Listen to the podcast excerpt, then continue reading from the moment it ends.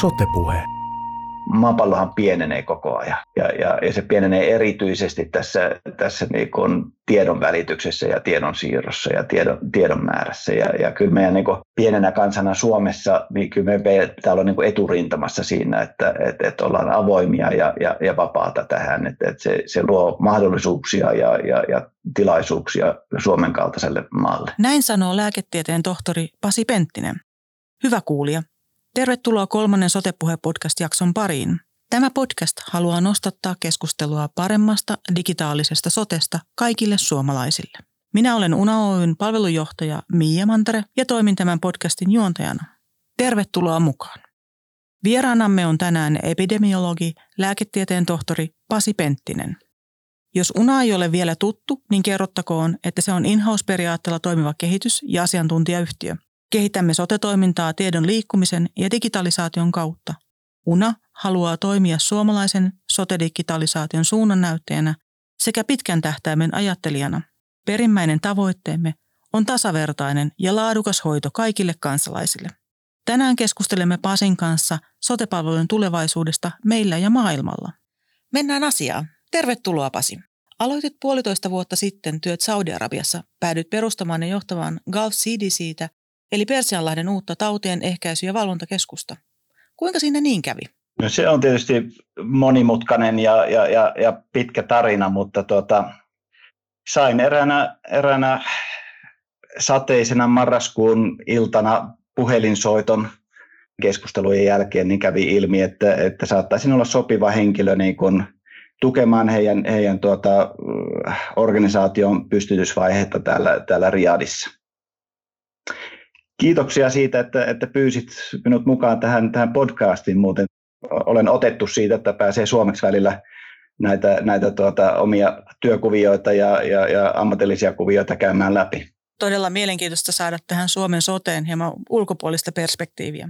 Kuinka tuolla Saudi-Arabiassa oli aiemmin järjestetty tuo tautien ehkäisy ja valvonta? No täällä, se, mitä me pyritään täällä tekemään nyt, niin, niin voi, voi sanoa, että hyvin niin kuin karkealla yleistyksellä niin pyritään rakentamaan samantyyppistä organisaatiota kuin, kuin tuota Euroopan unioni rakensi Tukholmassa tämän European CDC organisaation, jossa mä olin siis edelliset 12 vuotta viimeiseen maaliskuuhun asti töissä. Täällä on, on siis näissä kuudessa GCC-alueen maissa, joita mä nyt palvelen täällä, siihen kuuluu siis Saudi-Arabia, Kuwait, Bahrain, Katar, Arabiemiraatit, jossa, joihin kuuluu siis useampi emiraatti sinne mukaan ja, ja Omaani siellä, siellä tuota, niemen kärjessä, niin, niin tuota, täällä on perinteisesti järjestetty tämä tautien torjunta ja ehkäisy, sanotaan näin, niin, niin tuota, terveysministeriöiden tai kansanterveysministeriöiden suorasta toiminnasta. Täällä on, on, on kaiken kaikkiaan niin kuin terveyssektorin kehitys ollut valtavan nopeata viimeisen 3-40 vuoden jälkeen, että kun, kun täällä on tämä, tämä öljyvarallisuus alkanut lisääntyä ja näkyä, niin sitä myöten on lähdetty rakentamaan niin kuin tavoitteena hyvin korkeatasoinen terveydenhuolto ja, ja siihen liittyy myöskin tämä ennaltaehkäisevä toiminta. Sen lisäksi meillä on tämä tartuntatautipuoli, niin meillä on myöskin annettu, annettu mandaatti toimia ei-tarttuvien tautien sektorilla – Täällä on hyvin nopeasti lisääntymässä esimerkiksi sydän- ja verisuonitaudit ja, ja, ja tuota, syövän esiintyvyys, huolimatta siitä, että, että näiden maiden niin kuin väestö on, on valtavan nuorta, että voidaan sanoa, että, että puolet väestöstä on jossain alle 30-25 vuoden äm, ikäluokassa. Kuinka hyvin digitalisaatio on siellä sotepuolella edennyt? Täällä otetaan siis huimia loikkia digitalisaatiossa. Se, se on sellainen asia, missä niin kun selkeästi se on, on ylipäätään, ei pelkästään terveyssektoreissa, vaan myöskin muilla sektoreilla niin kuin asia, missä edetään, edetään valtavaa vauhtia ja, ja niin kuin tavoitteet on, on, on todella korkealla.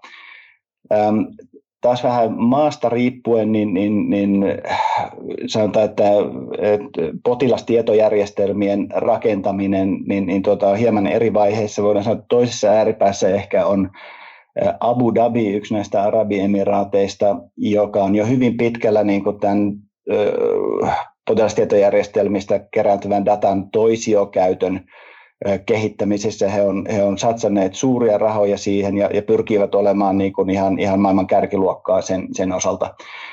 Öm, useimmissa muissa maissa niin kuin tilanne on se, että, että täällä on tämä terveyssektori aika, aika niin kuin, öm,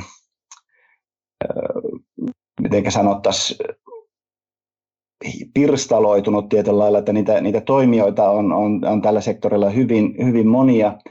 Ja, ja riippuen tietysti toimijoiden aktiivisuudesta ja, ja, ja niin kuin taloudellisesta kantokyvystä, niin, niin digitalisaatio heidän sektoreiden sisällä on, on, on niin kuin edennyt vähän, vähän eri tahtia. Mutta kaiken kaikkiaan se voidaan sanoa, että, että kyllä tässä ollaan niin kuin ihan, ihan hyvässä länsimaisessa tasossa, niin kuin missä mennään näissä, näissä kuudessa maassa. Muun muassa mobiilisovelluksien käyttö on niin kuin aika edistynyt niin kuin hyvin, hyvin suuressa osassa näiden, näiden tota, terveysjärjestelmien digitalisaatiokehitystä. Kuten totesit, työskentelit aiemmin johtavana asiantuntijana Euroopan tautienehkäisy- ja valvontakeskuksessa ECDCissä Ruotsissa. Mitä oppia olet vienyt Euroopasta Persianlahdelle? No, tämä on oikeastaan varmaan pääsyy, minkä takia minut tänne, tänne rekrytoitiin, että, että he, silloin, silloin kun täällä tehtiin päätös täällä, täällä Riadissa tai sanotaan GCC-alueen maiden kesken lähteä rakentamaan tästä instituutiota, niin, niin he tekivät tämmöisen selvityksen ympäri maailmaa niin kuin johtavista CDCistä, eli tautien ehkäisy- ja torjunnan keskuksista. Täältä Atlantassa oleva amerikkalainen CDC, siinä oli mukana Euroopan CDC, jossa mä siis toimin aikaisemmin. Siinä oli myöskin mukana Pohjoismaiden välinen terveysyhteistyö ja, ja tuota, brittien Public Health England, jota niin kuin verrattiin siihen. Ja se malli, mihin he päätyivät täällä, niin on, on hyvin lähellä sitä, sitä Euroopan CDC, eli EUn vastaavaa virastoa, jossa, jossa rakennetaan siis organisaatio, jonka pääasiallinen tehtävä on, on niin kuin toimia tämmöisenä yhteistyöeliminä jäsenmailla, koota dataa ja informaatiota jäsenmaista yhteen, tehdä niin kuin, ö, raportteja ja katsauksia EU-alueen niin kuin toiminnasta. Ja, ja myöskin sitten mikä ei ole mitenkään niin kuin vaatimaton tehtävä, niin, niin tuota, olla etunenässä keräämässä sitä tieteellistä tietoa, mitä tänä päivänä kerääntyy valtavia määriä, jotta, jotta se voidaan niin kuin tehdä kertaalleen kaikkien maiden käyttöön, että jokaisen maan ei tarvitse niin samanlaista kirjallisuuskatsaustyyppistä proseduuria ihan joka asiassa tehdä itsekseen. Niin näitä, näitä ideoita hyvin pitkälti sieltä EUsta ollaan, ollaan tänne, tänne tuomassa fokus tässä alkuvaiheessa tietysti on hyvin pitkälti nämä, epidemiat ja, ja pandemian valmistautuminen ihan pelkästään jo niin kuin koronan kokemuksien pohjalta, mutta siinä samalla me rakennetaan seurantajärjestelmää sekä tarttuville taudeille että tapaa, tapaa tehdä niin kuin arvioita kroonisten tautien esiintymisestä ja, ja, ja hoidon tuloksista riskitekijöiden esiintymisestä näissä, näissä kuudessa maissa ja, ja niin poispäin. Kansainvälinen yhteistyö on varmasti ihan itsestään selvä avainasemassa pandemioissa ja niin kuin kriisitilanteessa, mutta miten nämä digitalisaation merkityksen, jos ajatellaan influenssaepidemiaa ja koronaa, niin mikä sen merkitys on kriisitilanteiden hoidossa? Mun mielestä siinä on niin kaksi, kaksi merkitystä. Ensinnäkin se noin periaatteessa ja, ja käytännössä se mahdollistaa paljon nopeamman tiedonkulun. Eli, eli sen, että se, se tieto sanotaan että vaikka terveydenhuollon yksiköiden äm, tuottama, tuottama data voi olla periaatteessa, niin kuin, jos rakenteet sen sallii, niin samalla hetkellä saatavissa sekä paikallisella tasolla että kansallisella tasolla että kansainvälisellä tasolla. Ja se tietysti helpottaa niin kuin päätöksentekijöiden asemaa saada semmoinen, semmoinen niin kuin ajantasainen ö, kuva tilanteesta. Digitalisaatio periaatteessa myöskin niin kuin helpottaa sitä, sitä tuota, paremman ja monipuolisemman tiedon, tiedon hankintaa. Tuleeko ne sitten niistä samoista lähteistä vai tuleeko ne sitten ihan semmoista lähteistä, mitä ei ole aikaisemmin kyetty hyödyntämään. Että, että, että näissä kriisitilanteissa tilannekuvan ajantasaisen ja monipuolisen tilannekuvan saaminen on niin kuin erinomaisen tärkeää ja, ja, ja tuota, siihen kaikkeen niin kuin nämä, nämä meidän modernit menetelmät ja, ja, ja teknologiat soveltuu erittäin, erittäin hyvin. Se mahdollistaa myöskin, mikä mun mielestä on niin kuin tavallaan tämän toisiodatan käyttäjän näkökulmasta, niin, niin silloin kun meillä lainsäädäntö ja, ja mahdollisuus sallii sen, niin, niin tuota, tässä näissä terveyskriiseissä, kun ajatellaan, että minkälaisia riskitekijöitä tai käyttäytymisiin liittyviä tekijöitä niin kun havaitaan ja miten niihin pystytään vaikuttamaan, niin erinäköisten tietokantojen yhdistämisen tavalla, jolla niistä voidaan saada sellaista tietoa ulos, jota ei aikaisemmin olla pystytty niin kuin hyödyntämään tai, tai edes niin kuin käsittelemään millään lailla. Ja, ja tämä etenee niin kuin valtavaa vauhtia jo, joka suunnalla. Niitä on esimerkkejä. Mä olen Turkissa nähnyt esimerkin, missä, missä heillä terveysministeriössä on, on niin kuin suurella seinällä ajantasainen tieto kaikista ambulansseista koko maassa ja, ja minkälaisia potilaita niissä kuljetetaan joka on tietysti suuren kriisitilanteen niin kuin käsittelyssä valtava hyvä tietovaranto. Pariisissa on hyvin, hyvin samanlainen järjestelmä. Meillä näissä, näissä ylikansallisissa kansanterveysjärjestelmissä on yleensä niin kuin tietoa niistä, niistä terveydenhuoltoon päätyneistä potilaista, heidän tilan vakavuudestaan, ehkä oireistaan. ja, ja, ja tuota, tartuntatautien puolella niin kuin laboratoriotulokset on hyvin tärkeitä, että saadaan se niin kuin tarkka diagnoosi sieltä, sieltä ylös ja niistä pystytään sitten muodostamaan sitä kuvaa, että kuka sairastuu, missä sairastuu ja, ja millä näitä ryppäitä tai epidemioita voidaan, voidaan välttää niin kuin hyvin nopealla aikataululla. Jos hieman jossitellaan vielä tästä digitalisaatiosta, niin mitä olisi seurannut koronapandemiasta, jos se olisi iskenyt 10-15 vuotta aikaisemmin?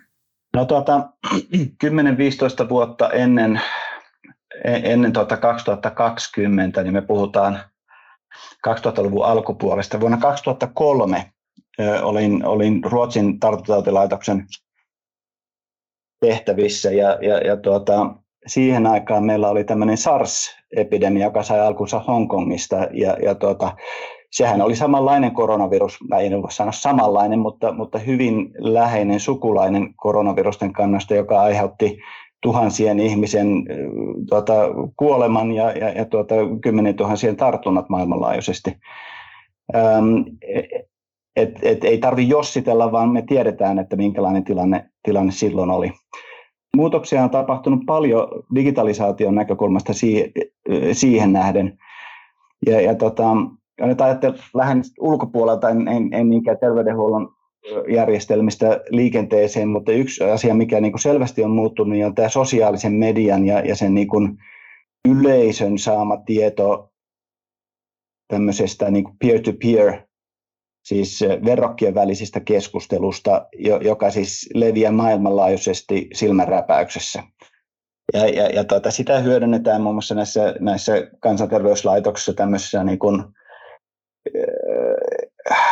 aikaisena varoitusjärjestelmässä, jos nyt näin voidaan sanoa. Ja, ja, ja tuota, kyllä nyt niissä ensimmäisissä kuukausissa koronan aikaan, kun Kiinasta oli, oli tuota, hankala saada kovin ajantasasta ja tarkkaa tietoa, niin aika paljon sieltä tuli sosiaalisen median kautta niitä ensimmäisiä niin kuin, ö, vinkkejä ja, ja, ja huhuja, että jotain on, on käynnissä siellä. Silloin 2003 tätä vaihtoehtoa ei varsinaisesti ollut, silloin oltiin vielä niin kuin internetpohjaisessa maailmassa – jossa nämä keskustelut, samalla lailla silloin käytiin niin tämmöisten niin yksittäisten kansalaisten välisistä keskusteluista lähti nämä ensimmäiset tiedot liikenteeseen, niin, niin, niin tota, siellä vaiheessa oli tämmöisiä keskustelutauluja internetissä, jossa näitä käytiin Kiinan kansalaisten kesken ja, ja, ja, ja muiden. Ja, ja tämä, niin kuin tämä kansalaisten ja ihmisten niin kuin ylipäätään käyttämä tiedonvälitys on, on muuttunut hyvin paljon. Siis median rooli on, on, on, on niin kuin selkeästi heikentynyt tämmöisen tiedon välityksessä ja, ja, ja tuota, hyvin monien päivittäinen uutisvirta tulee sieltä sosiaalisen median kautta. Ähm, kyllä 15 vuotta maailmanlaajuisesti sitten nämä terveydenhuollon järjestelmät on totta kai kehittynyt myöskin, myöskin hyvin paljon. Mutta sanotaanko niin, että, että sitä puolta, mitä mä niin olen seurannut, on tämä seurantajärjestelmät, esimerkiksi influenssa- ja koronavirusten suhteen, niin, niin tuota, se ei ole ihan hirveästi sinne päässyt vaikuttamaan vielä. Että meillä on vielä päästy kiinni siihen tilanteeseen, että me voitaisiin hyödyntää niin kuin potilastietojärjestelmiä suoraan tämän, tämän tiedon keräämiseen. Et, et sairaalanottojen määrät on semmoinen määrä, semmoinen, mitä esimerkiksi Euroopassa pystyttiin aika tarkkaan nyt seuraamaan tämän, tämän pandemian aikana, mikä ei ei siis aikaisemmin ollut lainkaan niin, niin kuin ajantasasta ja mahdollista, ajantasaisesti mahdollista. Ja mä otin 15 vuotta sitten tämä, tämä niin kuin taktiikka, mikä meillä otettiin, että et, et pyrittiin niin kuin testaamaan mahdollisimman laajasti kaikki siinä vuoden 2020-2021 kieppeillä, niin se tiedon määrän kerääminen niistä testeistä kansalliselle tasolle, saatika sitten niin kuin ylikansalliselle tasolle, niin, niin tuota, olisi ollut mahdotonta. Että siihen, tämän, tämän tyyppisiin asioihin digitaaliset on hyvinkin paljon vaikuttanut niin näissä mun, mun, mun rooleissa ja, ja, ja kuvioissa. Öm, ja kyllä niitä tietysti tuli nyt, nyt, nyt korona-aikaan niin kuin tutkimustiedon ulossaanti oli huomattavasti nopeampaa ja, ja sitähän tuli valtavia määriä nyt, nyt, nyt koronan aikaan ja, ja kyllä niistä iso osa, no, tuota, esimerkiksi tuota, Katarissa tehtiin siis rokotteen, rokotteen tehon äm, tutkimus, se oli yksi, yksi laajempia tutkimuksia, niin kuin julkaistiin varmaan siinä 20, 2021-2022 he tekivät sen tehotutkimuksen täysin niin kuin, ähm, potilastietorekistereiden perusteella, että heillä oli pääsy sekä, sekä niin kuin sairastuvuusrekisteriin että potilastietorekisteriin, ja he pystyivät niin yhdistämällä nämä tekemään tämän, tämän niin kuin selvityksen huomattavasti nopeammin ja tehokkaammin kuin tämmöisen uuden tutkimuksen rakentamiseen olisi, olisi mennyt aikaa. Et, et tuota, tämmöisiä tämä mahdollistaa tämä digitalisaatio ja, ja, ja mun mielestä näitä ei ole suinkaan niin kuin hyödynnetty kun, kun murto-osa tänä päivänä vielä, että mitä kaikkea me, me, me voitaisiin tehdä tartuntatautien tai tautien torjunnan ja ehkäisyn alalla yli, ylipäätään. Eli reaaliaikaisella datalla on vielä valtavasti hyödyntämätöntä potentiaalia. Erityisesti sillä reaaliaikaisella datalla, joo. Toki kaikenlaisella muullakin datalla, että kyllähän niin kuin, meillä on täällä nyt tällä hetkellä sellainen keskustelu käynnissä, että, että, että lähdetään rakentamaan tämmöistä taas näiden GCC-maiden ähm, syöpärekisteriä. Ja, ja, ja tuota, syöpärekisteri ajatuksena tietysti toimii hirveän hyvin ja sieltä saadaan niin kuin luotettavaa tietoa tautien esiintyvyydestä ja hoitojen tuloksesta ja, ja niin poispäin. Samassa yhteydessä on keskusteltu siitä, että, että olisiko tarpeen rakentaa diabetesrekisteri, sydäntautirekisteri myöskin. Ja, ja, ja siellä on kyllä ihan semmoinen, semmoinen niin kuin järkevä argumentti, että nämä on niin yleisiä sairauksia tässä meidän, meidän olosuhteissa täällä, että olisi huomattavasti mielekkäämpää saada se tieto näistä potilastietojärjestelmistä suoraan hyödyntämällä data miningia tai, tai rakentamalla sinne semmoisia raportteja, mistä, mistä saadaan, niin kuin, jos nyt ei reaaliaikaisesti, mutta suhteellisen niin kuin lyhyillä viiveillä kasaan sen sijaan, että lähdetään niin kuin erillisiä rekisterejä rakentamaan näitä, näitä tauteja varten. Mutta sillähän me mennään siihen tilanteeseen, että silloin, silloin täytyy käydä aika pitkä keskustelu siitä, siitä datan toisiokäytöstä ja, ja kuka sitä saa käyttää, kenelle sitä saa jakaa, kuka on vastuussa sen niin korkeatasoisesta analyysistä, kuinka saadaan, suurin ongelma niin meidän näkökulmasta tällä hetkellä potilastietojärjestelmissä on se, että sieltä tota, se, se datan laatu tämmöistä vahvaa epidemiologista tietoa varten on, on vielä hyvin vaihteleva ja erityisesti täl, tällä alueella. Että, että se, totta kai se, se tahtoo olla kliinisille toimille, terveydenhuollon niin kuin, tekijöille niin aina pikkusen semmoinen niin kuin ylimääräinen panos siinä potilaan käsittelyn ja tutkimisen ja hoitamisen lisäksi, jolloin siellä usein niin kuin ojotaan vähän mutkia, että, että minkälaisia asioita rekisteröidään sinne, sinne tietokantoihin tai potilastietojärjestelmään ja, ja, ja tuota, sen, sen hyödyntäminen sitten niin kuin on, on aika hankalaa niin, että siitä suoraan saadaan niin kuin data. Mutta se on myös sellainen asia, mistä nyt Suomessakin on, on vuosikymmeniä varmasti tehty tie, työtä ja, ja, ja parannettu tätä, tätä datan laatua ja, ja, ja se, se muuttaa tämmöisten kansanterveyslaitosten niin toimintaympäristöä siihen, että, että siihen pitää niin satsata sitten myöskin siihen, että, että koulutetaan väkeä rekisterien ylläpitoon ja, ja niiden hyödyntämiseen oikealla lailla ja, ja, ja, ja tota, arvostetaan sitä panosta, minkä ihmiset pistää siihen, siihen niin kuin tietokannan rakentamiseen ja, ja ylläpitämiseen. Entä jos katsotaan tulevaisuuteen, niin tällä hetkellä äh, tuo henkilökohtainen datan kerääminen mahdollisuus, miten ihmiset arvioivat itse omaa terveyttään, keräävät erilaisilla älylaitteilla dataa, niin, niin puhuttaa jonkin verran. Ja esimerkiksi Sitran Tuula Tiihonen on nostanut sen niin, niin huikeana potentiaalina esiin, eli se, että miten, miten terveydenhuollon ammattilainen voisi hyödyntää sitä yksilön keräämää dataa, niin miten näet globaalista näkökulmasta tämän, tämän että onko kuinka, kuinka tavallaan niin kuin tässä ollaan niin kuin kehityksessä menossa ja mi, miten niin kuin realistista tämä on, että siitä on niin kuin kansanterveydellistä merkitystä laajemmassa mittakaavassa esimerkiksi nyt vaikka pandemioiden niin kuin ennustamiseen tai, tai hallintaan? No, se on, siinäkin on aika monta näkökulmaa. Mun niin kuin kaikkein läheisin näkökulma on, on tota, tämä influenssaseuranta, jonka kanssa mä tein paljon, paljon töitä niin kuin siellä sekä Ruotsin tartuntatautilaitoksessa että Euroopan European CDCissä, niin, niin tota, siellä on, on niin kuin tämmöinen kehitys ollut havaittavissa viimeisen varmaan nyt kymmenen vuoden aikana, missä on lähdetty rakentamaan tämmöisiä niin itseraportointimekanismeja. Eli sanotaan, että, että Italiassa on, on niin kuin useita satoja vapaaehtoisia, jotka raportoi, jos ne ei päivittäin, niin viikoittain oman oireilunsa. Heillä ei sitä diagnoosia varsinaisesti suoraan ole siinä mutta he oman oireilunsa. Ja ollaan voitu osoittaa, että, että, että, että niin kuin tämä itse raportointi kännykkäsovelluksen avulla esimerkiksi niin toimii ihan yhtä hyvin kuin terveydenhuollon toimijoiden raportointi niin kuin toteutuneista diagnooseista.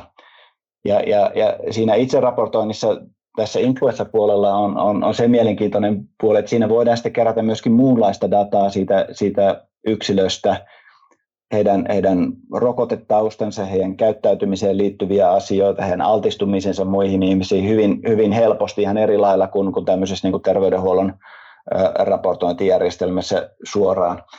Et, et kyllä sitä etenee, mutta et ne ei ole, mun täytyy sanoa, että ne ei ole vielä niin kuin kovin ECDCissä me yhdistettiin tämä meidän viikkoraportointiin niin kuin osana sitä, sitä kokonaisuutta, mutta se, se ei ole vielä niin kuin seurantajärjestelmän toimijoiden toimesta niin oikein hyväksytty semmoiksi täysvaltaiseksi seurantajärjestelmä, johtuen siitä, että siinä ei ole sitä, sitä tiukkaa influenssadiagnostiikkaa ja, ja, ja ehkä semmoista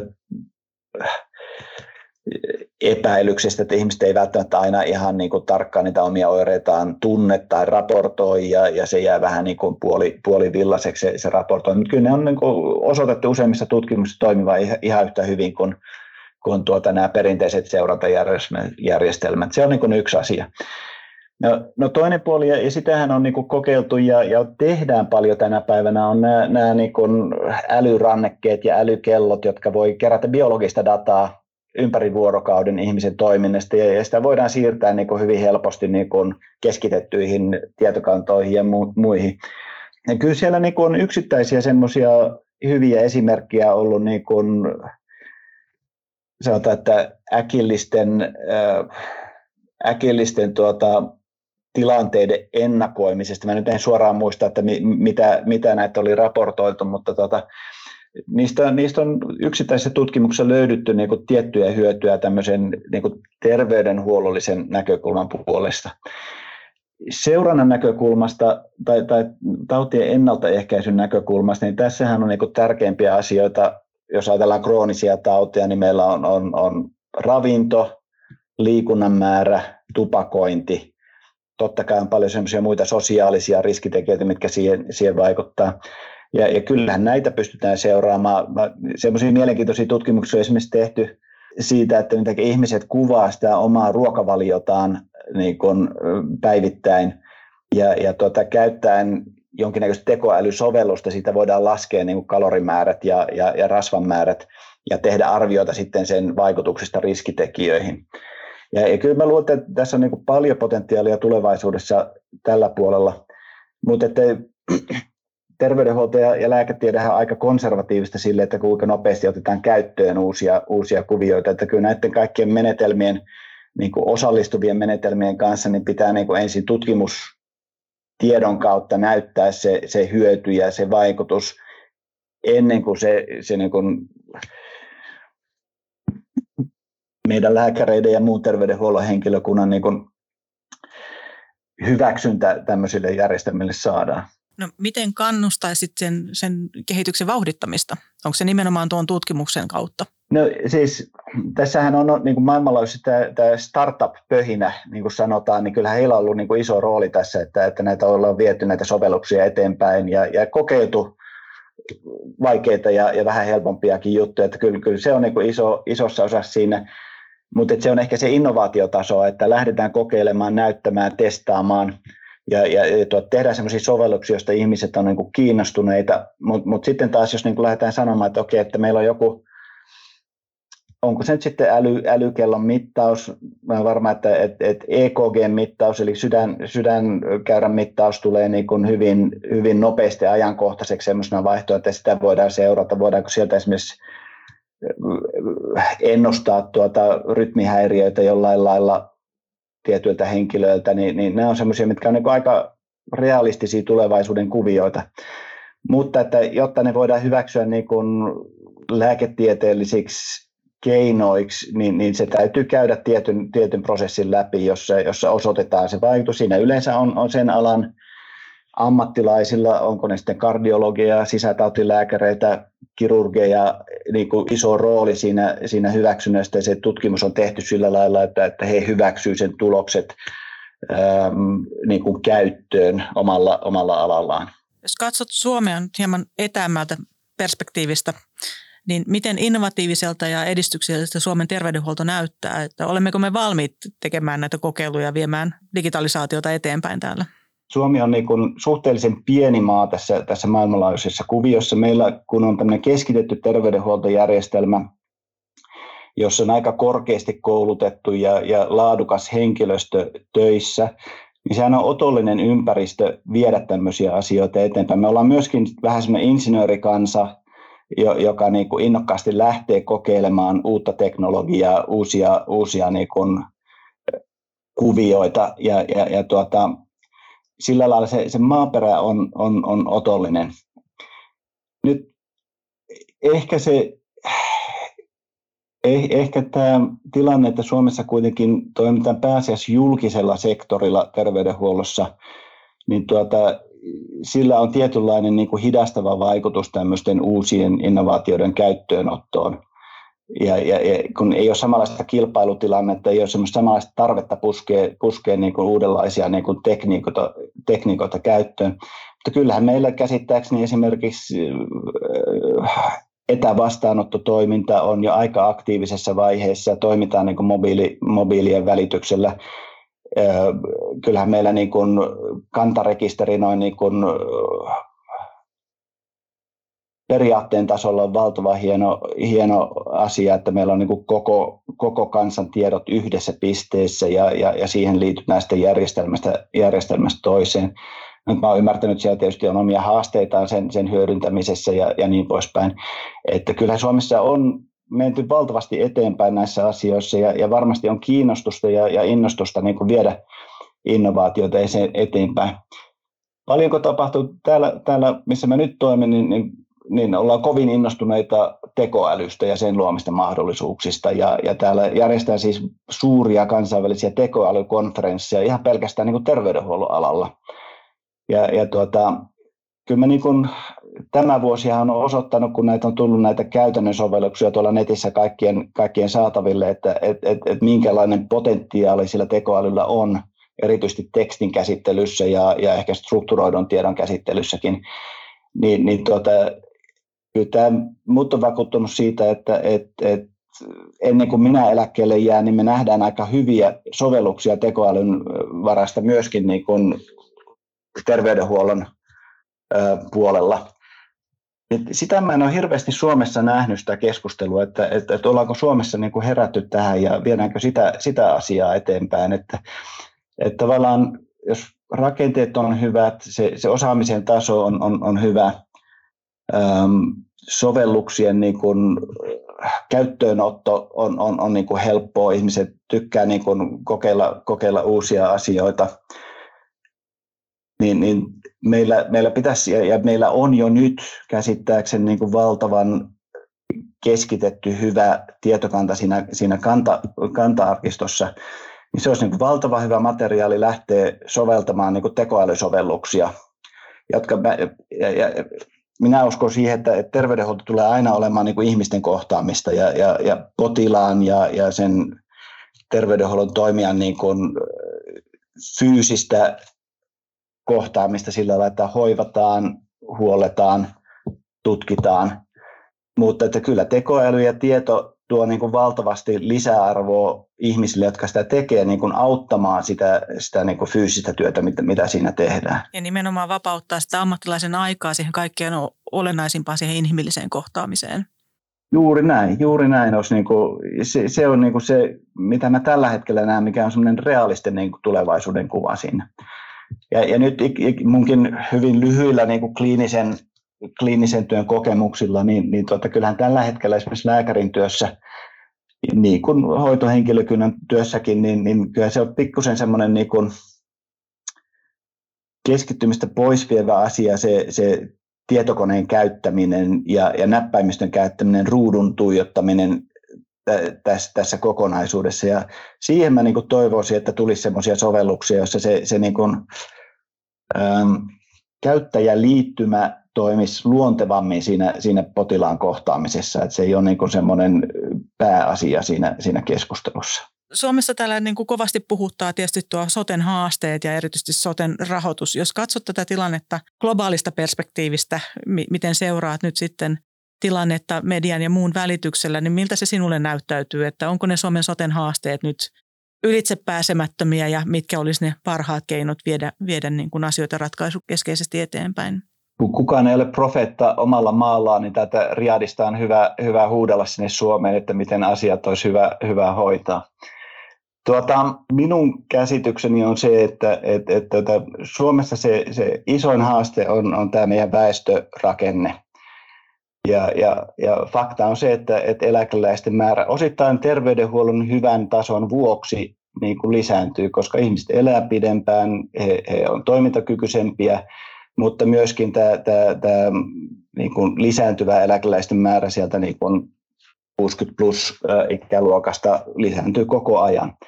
Ja, ja, ja tuota, kun tämä meidän väestörakenne on tämmöinen ja, ja väistämättä niin kun ikääntyessään ihminen tarvitsee hoivaa ja, ja ihmistä ympärilleen, niin, niin se on se perus, perusongelma.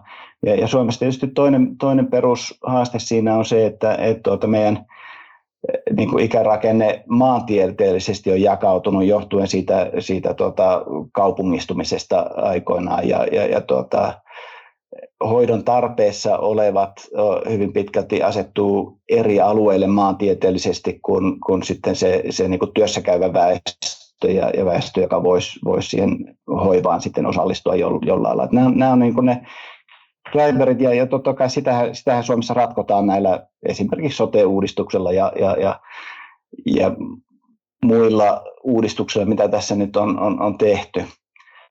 Me ollaan vähän ongelmanratkaisija kansa Suomessa, että, meillä keskitytään hyvin pitkälti niihin haasteisiin, niihin ongelmiin, siihen laskettavaan rahamäärään, mikä, mikä siellä on.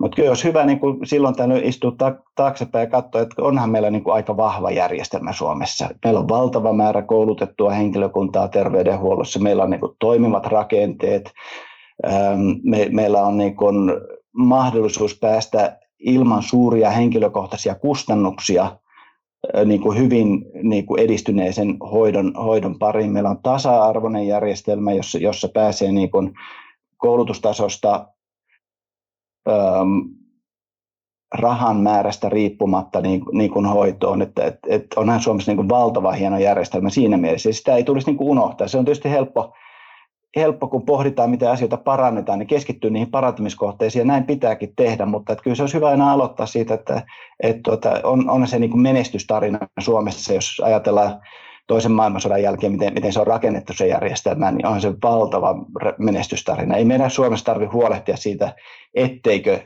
hoidettaisi sairauksia tai, tai vanhusta, kun, kun sen tarvit tulee. Kiitos tästä haastattelusta epidemiologi, lääketieteen tohtori Pasi Penttinen. Kiitoksia, tämä oli ilo. Kuuntelit juuri Sotepuhe-podcastin kolmannen jakson. Meitä voit kuunnella yleisimmissä audiopalveluissa. Minä olen Mia Mantare Una Oystä ja kiitän seurastasi. Sotepuhe.